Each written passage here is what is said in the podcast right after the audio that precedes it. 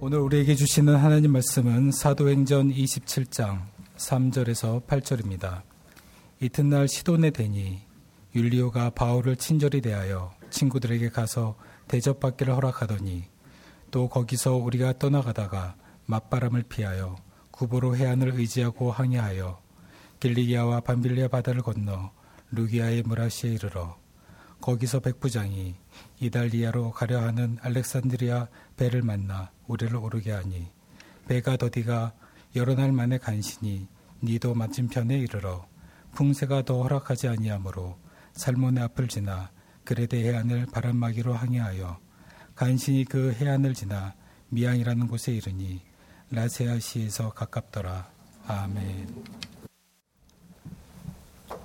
어, 먼저 한 가지 안내 겸 당부의 말씀을 올리겠습니다. 지난 주일에 교회 학교 어린이 및 학생들을 포함해서 총 9,028명의 교우님들이 주일 예배를 드렸습니다. 거기에 여러 가지 사정으로 예배당에 직접 나올 수 없어서 인터넷을 통해 실시간으로 예배에 참여한 2,059명의 수를 합치면 지난 주일 예배에 참여한 교우님은 총 11,087명이 됩니다. 참 많은 인원입니다. 하지만 그 많은 인원이 예배를 드리는 우리 교회에서 가장 큰 예배 공간은 우리가 본당이라고 부르는 이곳 홍보관 예배실인데 수용 인원은 겨우 500명밖에 되지 않습니다. 그래서 주일이면 교우님들이 크고 작은 26개의 예배실에 흩어져서 스크린 혹은 모니터를 통해서 예배를 드리고 있습니다. 주일 예배에 참여하는 교인 수에 비해서 우리 교회처럼 본당이 작은 교회는 아마도 국내외를 통틀어서 우리 교회가 유일한 것으로 알고 있습니다. 잘 아시는 것처럼 교회는 건물이나 제도가 아니라 주님을 주인으로 모시고 살아가는 사람들의 모임 아닙니까? 우리 교회가 겨우 500명밖에 수용할 수 없는 작은 본당을 가지고서도 매 주일마다 수많은 교우님들이 함께 예배드리고 한국 개신교의 양대 성지인 양화진 외국인 선교사 묘원과 용인 순교자 기념관을 관리하면서 헌금의 50%로 전 세계에 흩어져 있는 많은 기관들과 사람들에게 주님의 사랑을 아낌없이 흘러갈 수 있게 할 수 있다는 것은 주님께서 우리 교회에 베풀어 주신 특별한 은총임이 분명합니다. 우리 모두 주님께 감사드리지 않을 수 없는 주님의 특별하신 은총입니다. 단지 아쉬운 점이 있다면 우리 교회의 본당이 작고 많은 예배 처소가 이곳저곳에 흩어져 있다 보니 누가 우리 교인인지 서로 알 수 없고 알 길도 없다는 것입니다. 그래서 전 교인이 한 공간에 다 함께 모여서 서로 얼굴을 마주 보면서 한데 어우러지기 위해서 마련한 자리가 2년마다 열리는 전교인 운동회 백투게더입니다. 이미 공지해 드린 것처럼 공휴일인 5월 3일 수요일에 제7회 백투게더가 목동 주 경기장에서 열릴 예정입니다. 가정의 달을 맞이해서 온 가족들이 다 함께 한 자리에 모여서 서로 얼굴을 마주 보면서 성도들의 긴밀한 사귐을 마음껏 누리자는 것이 백투게더의 본래 취지입니다. 특히 올해 백투게더는 우리와 함께 이웃과 함께 라는 주제로 기획되고 있습니다. 여러분의 가족, 친지, 이웃 중에 누구든지 원하시는 분을 초청할 수 있습니다. 아무쪼록 5월 3일 온 가족과 함께 목동 주 경기장에 다 같이 모여 서로 얼굴을 마주 보면서 이 시대 속에서 우리를 100주년 기념교회의 한 지체로 살아가게 하신 주님의 사랑과 은총을 더불어 마음껏 누릴 수 있으시기를 당부드립니다. 오늘은 부활주일입니다. 우리의 죄값인 죽음의 형벌을 대신 받기 위해 십자가의 죽임을 당하신 예수님께서는 당신이 약속하셨던 대로 3일 만에 죽음의 권세를 깨뜨리고 다시 살아나셨습니다. 예수님의 다시 사심을 기리는 부활주일은 왜 우리가 그리스도인으로 살아가지 않을 수 없는지 그 까닭을 되새기게 해주는 뜻깊고도 감격적인 명절입니다. 만약 예수님의 다시 사심이 없었다면 예수님을 믿는 우리의 믿음은 헛되고도 헛된 허사요. 예수님을 쫓아 그리스도인으로 살아가는 우리는 세상에서 가장 미련한 인간들에 지나지 않을 것입니다.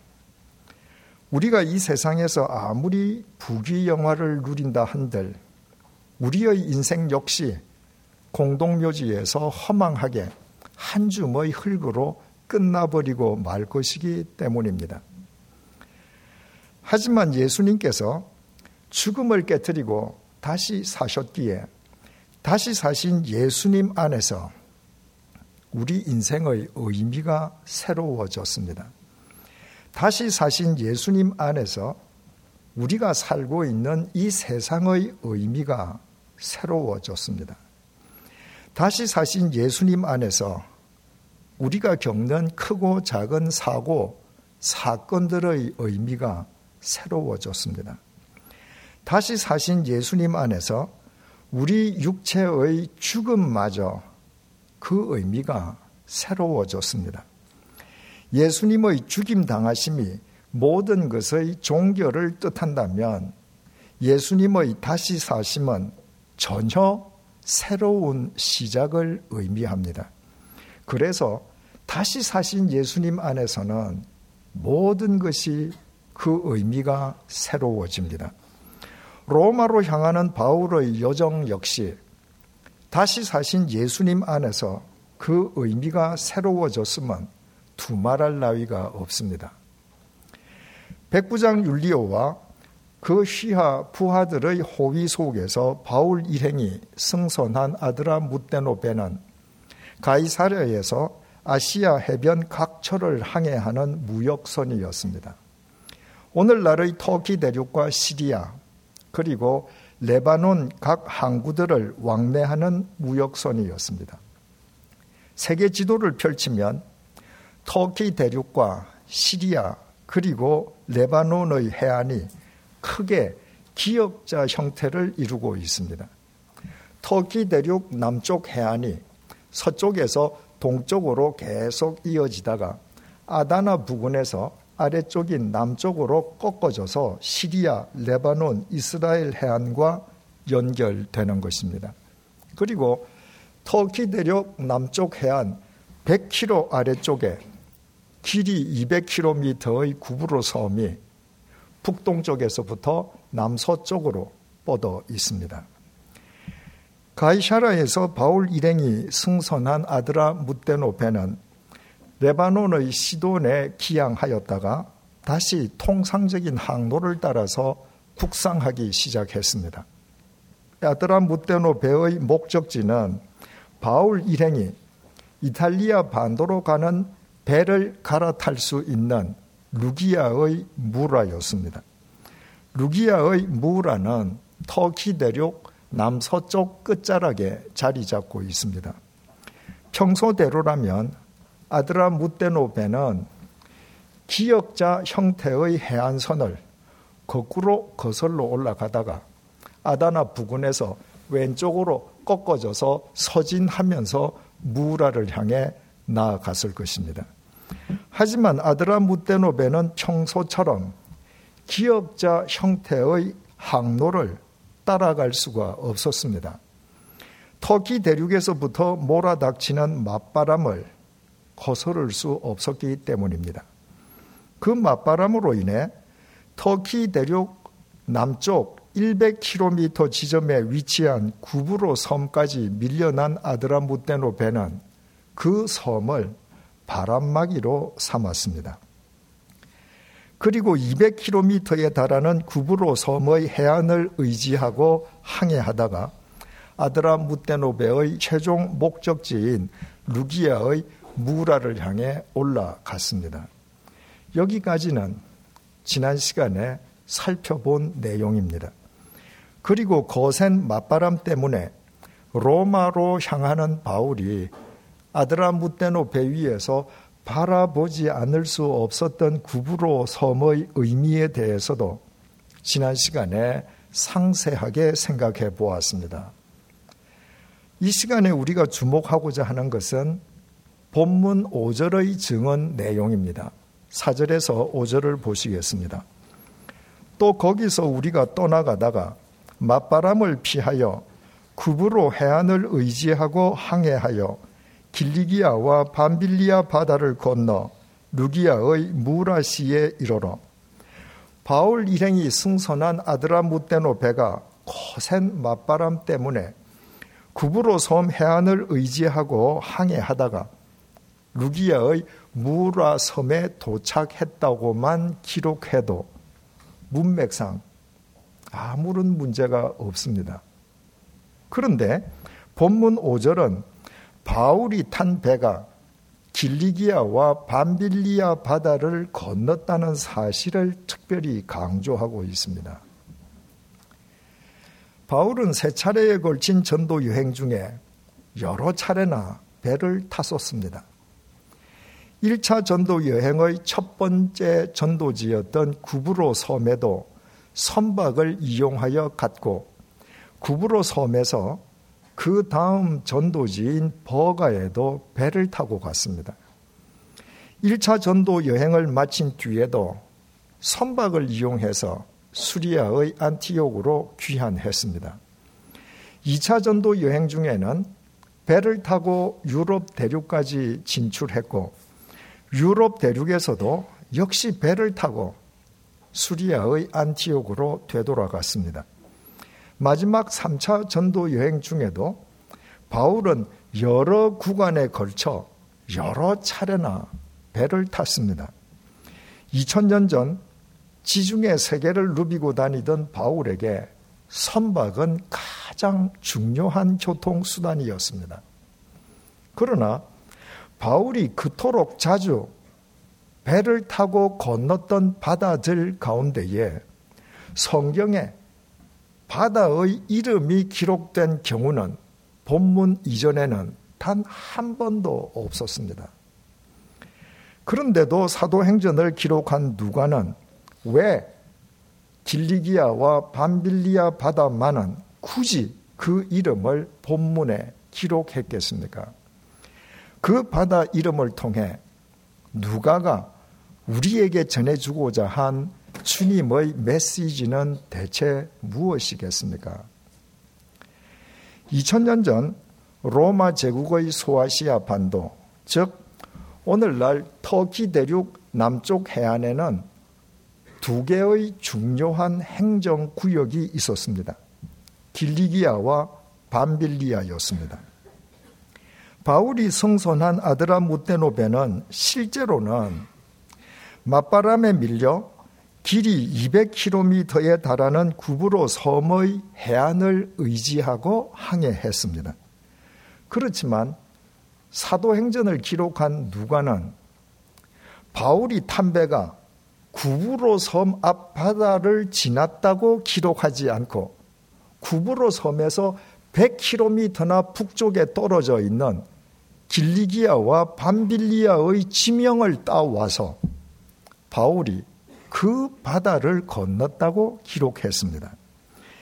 길리기아와 밤빌리아 역시 구브로 섬처럼 바울의 생애에서 대단히 중요한 의미를 지니고 있기 때문입니다. 길리기아에는 바울이 태어난 다소가 있었습니다. 길리기아가 바울의 고향 땅인 셈이었습니다. 바울은 길리기아의 다소에서 디아스포라 유태인으로 태어났습니다. 바울의 선조가 오래전 이스라엘 땅을 떠나서 이방 땅인 길리기아 다소에 정착한 결과였습니다. 바울이 이방 땅에서 태어나 이방인들 사이에서 자라났기에 바울은 유태인이면서도 당시 지중해 세계의 공용어이던 헬라어를 모국어로 구사할 수 있었습니다. 이른바 이방인인 헬라인과 어울려 사는 것이 조금도 어색하지 않는 헬라파 유대인이었던 것입니다. 또 일찍이 로마 시민권을 획득한 부모에게서 태어나 바울 역시 태어날 때부터 법적으로 로마 시민이었습니다. 그 덕분에 바울은 감사하게도 이방인을 위한 예수님의 휘페레테스와 마르티스의 소명을 온전히 완수할 수 있었습니다. 헬라어를 공용어로 사용하는 로마 제국 내에서 바울은 어느 도시에서든 헬라어로 복음을 완벽하게 설명할 수 있었고 로마 시민으로 법적인 보호도 받을 수 있었습니다. 지금도 바울은 황제에게 상소한 로마 시민 자격으로 황제의 직속 부대 아구스토대의 백부장 율리오와 그 휘하 부하들의 호위 속에서 로마로 향하고 있습니다. 바울이 승선한 아드라 무테노페는 거센 맞바람 때문에 구부로 섬으로 밀려나서 그 섬의 해안을 따라 항해하고 있습니다. 그 해안에서 북쪽으로 100km 위치에는 바울의 고향 땅인 길리기아가 있습니다.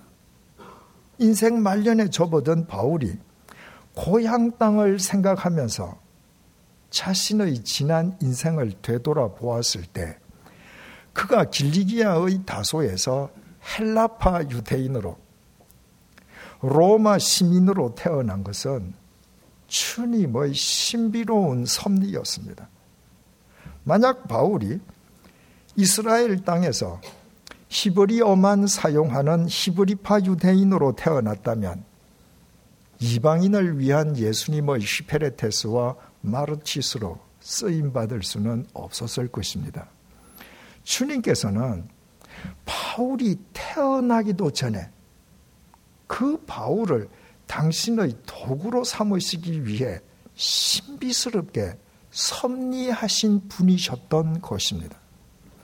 그 사실을 새삼스럽게 확인한 바울이 주님을 위해 자신의 마지막 남은 생을 아낌없이 던지리라 새롭게 결단하지 않았겠습니까? 바울은 그냥 바다를 항해한 것이 아니었습니다.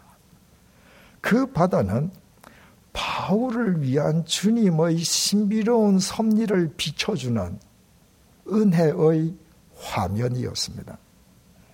그래서 누가는 바울이 태어난 고향 땅의 이름을 사용해서 바울이 길리기아의 바다를 건넜다고 본문에 기록했습니다. 길리기아 서쪽에는 밤빌리아가 자리 잡고 있습니다. 밤빌리아는 바울의 두 번째 전도지인 버가가 속해 있는 지역입니다. 바울이 1차 전도 여행의 첫 번째 전도지로 삼았던 구브로 섬, 그 다음으로 찾아간 곳이 바로 밤빌리아의 버가였습니다.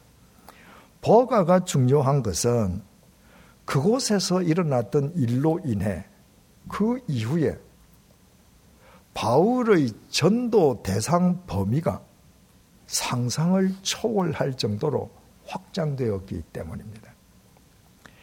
2000년 전 도보로 여행하는 사람들에게는 길에서 끼니를 때우거나 노숙하는 일이 다반사였습니다. 그런 의미에서 1차 전도 여행에 나선 바울과 바나바에게 수행원으로 동행한 청년 마가는 꼭 필요한 조력자였습니다. 하지만 부잣집 외아들이었던 마가는 첫 번째 전도지인 구브로 섬을 관통하면서 힘이 들었던지 두 번째 전도지인 버가에 도착하자마자 그냥 집으로 돌아가 버리고 말았습니다. 바울과 바나바는 조력자의 도움도 없이 1차 전도 여행의 남은 여정을 끝마쳐야만 했습니다. 얼마 지나서 바울과 바나바는 다시 2차 전도 여행을 시작하기로 했습니다. 1차 전도 여행 때 방문했던 곳들을 재방문하기로 한 곳입니다. 하지만 청년 마가 때문에 바울과 바나바는 서로 결별의 길을 걷고 맙니다. 바나바가 자신의 사촌 동생인 마가를 2차 전도 여행에도 대동하려 한 반면에 바울은 1차 전도 여행에서 무책임하게 무단 이탈한 마가를 다시 대동할 수는 없다고 서로 의견이 엇갈렸기 때문입니다. 만약 그때 바울이 바나바와 결별하지 않았더라면 1차 전도 여행의 방문지를 재방문하려 했던 그들의 2차 전도 여행도 오늘날 터키 대륙의 중남부에 국한되었을 것이고 그 이후에도 바울의 전도 여행은 터키 대륙을 벗어나지는 못했을 것입니다. 그러나 바나바와 결별한 바울이 신라를 조력자 삼아서 1차 전도 여행과는 정 반대의 방향을 선택했다가 상상하지도 못했던 유럽 대륙까지 진출하게 되었고 그 연장선상에서 지금은 마침내 제국의 심장 로마로 향하고 있기까지 합니다. 바울이 아드라무테노 배에서 자신의 지난 세월을 되돌아보니 자신이 아시아 대륙을 벗어나서 유럽 대륙에서도 복음을 전하며 마침내 제국의 심장 로마까지 향하게 된 그 출발 선상에 바로 마가가 있었습니다. 그동안 바울은 밤빌리아의 버가에서 아무 이유 없이 집으로 되돌아가 버린 마가를 다시는 동력할 수 없는 무책임한 청년으로 치부해 왔습니다. 그러나 아드라무테노 배가 항해하고 있는 구브로 섬 해안의 북쪽 100km 지점에 위치해 있는 반빌리아를 올려다 보면서 바울의 생각이 바뀌었습니다. 주님께서 청년 마가로 하여금 반빌리아의 버가에서 중도 하차하게 하신 것은 아시아 대륙의 자신을 유럽 대륙으로 나아가 제국의 심장 로마로 부르시기 위한 주님의 신비로운 섭리였다는 사실을 비로소 바울이 깨달은 것이었습니다.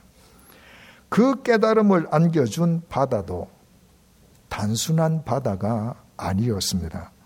그 바다 역시 신비로운 주님의 섭리의 손길을 비춰주는 은혜의 화면이었습니다. 그래서 누가는 바울이 밤빌리아 바다도 건넜다고 본문에 기록했습니다. 밤빌리아 바다에서 마가를 통한 주님의 신비로운 섭리를 깨달은 바울은 로마에 도착한 뒤에 디모데후서 4장 11절에 의하면 마가를 불러서 자기 곁에 두었습니다. 뒤늦게나마 마가와의 관계를 회복한 것입니다.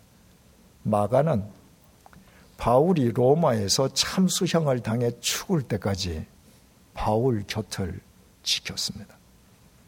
마가가 예수님의 직계 제자가 아니면서도 마가복음을 쓸 수 있었던 배경에 이와 같은 바울의 배려가 중요한 몫을 차지하고 있다는 것은 아무도 부인할 수 없는 사실입니다. 가이샤라를 출발한 아드라 모테노베가 루기아의 무라에 도착하기까지 1,000km가 넘는 바울의 항해는 단순한 항해가 아니었습니다. 북쪽에서부터 맞바람을 일으키신 주님의 섭리 속에서 바울이 그의 원점인 구브로 섬을 거치고 그가 로마 시민으로 태어난 고향 땅 길리기아 바다 그리고 마가의 중도 하차로 그의 전도 대상 범위가 상상을 초월할 정도로 확장된 밤빌리아 바다를 건너면서 그의 심령은 주님 안에서 더 더욱 정결하게 정화되었습니다. 로마에서 당신을 위해 마지막 생을 던질 바울의 심령을 주님께서 그렇게 아름답게 가다듬어 주신 것입니다. 그렇다면 이번에는 지금 로마에 있는 그리스도인들 입장에서 한번 생각해 보십시다. 지난 시간에 말씀드린 것처럼 바울이 로마를 방문하기 이전에 로마에는 이미 자생적인 그리스도인들이 있었습니다. 그들이 언제 누구로부터 복음을 전해받고 그리스도인이 되었는지 짐작해 해주는 성경의 증언이 있습니다. 오순절에 성령님께서 제자들에게 강림하셨을 때의 일입니다. 제자들이 성령님의 감동으로 복음을 전하였고 지중해 세계 각 처에서 온 사람들이 제자들의 설교를 들었습니다. 사도행전 2장 10절에 따르면 그 현장에는 로마로부터 온 나그네, 곧 유대인과 유대교에 들어온 사람들도 있었습니다. 오순절을 맞아 로마에서 예루살렘을 방문한 유대인들과 유대교에 입교한 이방인들이었습니다. 그 로마인들이 로마로 돌아가서 함께 모여 예배 드리기 시작함으로써 자생적인 로마 교회가 태동된 것입니다. 마치 조선 땅에 선교사가 들어오기 이전에 국외에서 복음을 접한 조선인들에 의해 조선 땅에 자생적인 교회가 먼저 생겨났던 것과 같습니다. 그때는 아직 신약 성경이 없었습니다.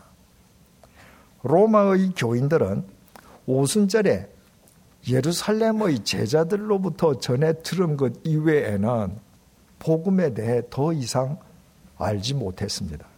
알 길도 없었습니다.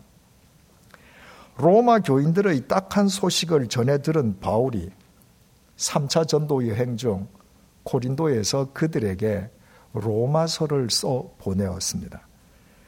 구원과 복음이 무엇인지, 예수님은 누구시며, 왜 예수님만 구원자가 되시는지를 밝혀주는 복음의 진수였습니다. 바울의 로마서를 받고 복음의 진수를 접한 로마 그리스도인들의 감격과 기쁨이 얼마나 컸겠습니까? 그러나 그들끼리 로마서를 읽고 이해하는 데에는 한계가 있었습니다. 그들에게는 보다 깊은 의미를 곱씹게 해줄 영적 지도자가 필요했습니다. 그런데 로마서 말미에 바울이 직접 로마를 방문할 계획이라는 바울의 약속이 언급되어 있었습니다. 로마의 그리스도인들이 자신들을 찾아온 바울로부터 로마서의 복음을 직접 배운다는 것은 얼마나 황홀한 영적 경험이겠습니까? 그날부터 로마의 그리스도인들은 바울의 로마 방문을 손꼽아 기다리지 않았겠습니까? 그러나 아무리 기다려도 로마를 방문하겠다던 바울은 깜깜부소식이었습니다. 날이 갈수록 네로 황제의 폭정은 도가 더 심해지고 로마인들의 부정과 불의는 더욱 기승을 부립니다. 그런 상황 속에서 영적 지도자도 없이 주님의 제자로 살아가려는 로마의 그리스도인들은 마치 외딴 섬에 유리된 것과 같은 소외감을 느끼지 않았겠습니까? 그들의 심중에 주님께서는 우리를 잊으셨는가? 아예 포기하셨는가? 라는 절망적인 질문이 제기되지 않았겠습니까? 어떻습니까? 주님께서 로마의 교회를, 로마의 그리스도인들을 잊으셨습니까? 그들을 아예 포기하셨습니까? 결코 아니었습니다. 주님께서는 유대인들의 암살 위협 속에서도 바울이 반드시 로마에 안전하게 입성할 수 있도록 바울로 하여금 로마 황제에게 상소하게 하심으로 로마 군인들의 호위 속에서 지금 로마로 바울이 향하고 있게 하고 계십니다. 주님께서는 바울이 승선한 아드라 무테노베가 거친 맞바람을 피해 구부로 해안을 따라 길리기아와 밤빌리아 바다를 건너게 하심으로 로마에서 생을 마감할 바울의 심령을 지금 더 더욱 정결하게 가다듬어 주고 계십니다. 아무리 북풍이 몰아쳐도 지금 바울은 시시각각 로마를 향해 다가가고 있습니다. 단지 로마의 그리스도인들은 그 사실을 보지 못해 알지 못할 뿐입니다. 단지 눈에 보이지 않고 알지 못한다고 해서 로마의 그리스도인들이 그들을 위해 길리기아와 밤빌리아 바다에서 한치의 오차도 없이 치밀하게 역사하고 계시는 주님을 원망하고 부정한다면 그보다 더 어리석은 일이 또 있겠습니까? 아무것도 보이지 않아 외딴 섬에 유리된 것처럼 소외감에 빠져 있는 로마의 그리스도인들. 그들을 위해 길리기아와 밤빌리아 바다에서 지금 치밀하게 역사하고 계시는 주님. 우리와 주님의 관계가 이와 똑같습니다. 우리 눈에 우리가 원하는 결과가 보이지 않는다고 얼마나 주님을 우리가 원망했었습니까? 우리 앞에 우리 계산과 어긋나는 상황이 전개되었다고 주님을 부정한 적은 또 얼마나 많았습니까? 그러나 우리가 믿는 주님께서는 3일 만에 다시 살아나신 시간과 공간을 초월하신 부활의 주님이십니다. 지금 우리 눈앞에 아무것도 보이지 않아도 부정과 불의가 기승을 부려도 주님께서는 이 순간에도 길리기아와 밤빌리아 바다에서 우리를 위해 한치의 오차도 없이 치밀하게 역사하고 계십니다. 몰아치는 맞바람으로 우리 인생 항도가 꺾어진다면 바로 그곳이 우리가 태어나기도 전부터 우리를 위해 섭리하신 주님 안에서 우리 출생의 의미를 되새겨야 할 은혜의 길리기야 바다입니다. 지금 우리 앞에 우리 계산과는 전혀 어긋나는 상황이 전개되었다면 그 상황이야말로 누군가와 어그러진 관계를 바로 잡아야 할 회복의 밤빌리아 바다입니다. 잊지 마십시다. 3일 만에 다시 살아나신 주님 안에서는 우리 출생의 의미가 새로워집니다. 3일 만에 다시 살아나신 주님 안에서 인간 관계의 의미가 새로워집니다. 3일 만에 다시 살아나신 주님 안에서 삶의 의미가 새로워집니다. 3일 만에 다시 살아나신 주님 안에서 이 세상의 의미가 새로워집니다. 3일 만에 다시 살아나신 주님 안에서 우리가 겪는 크고 작은 사건들의 의미가 새로워집니다. 3일 만에 다시 살아나신 주님 안에서 무엇 하나 소망 아닌 것이 없습니다. 기도하시겠습니다.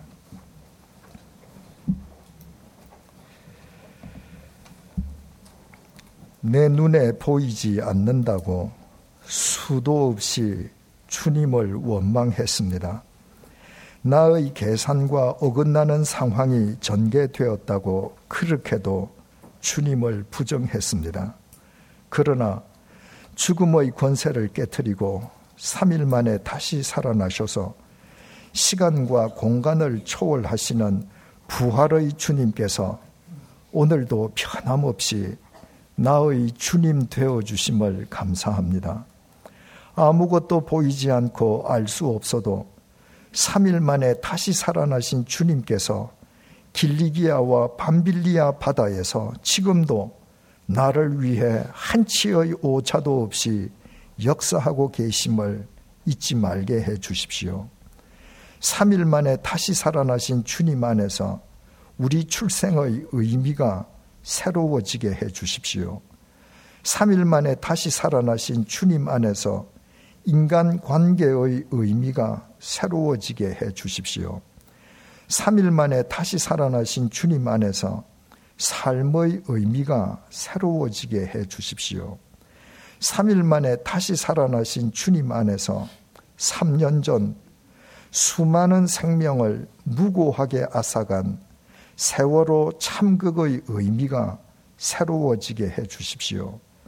3일 만에 다시 살아나신 주님 안에서 극한 대립 속에 있는 남북 관계의 의미가 새로워지게 해 주십시오. 3일 만에 다시 살아나신 주님 안에서 5월 9일 치러질 대통령 선거를 통해 대한민국의 의미가 새로워지게 해 주십시오. 죽음의 권세를 깨뜨리고 3일 만에 다시 살아나신 주님 안에서는 소망으로 귀결되지 않을 것이 없음을 날마다 곱씹으며 살아가게 해 주십시오. 예수님의 이름으로 기도드립니다. 아멘.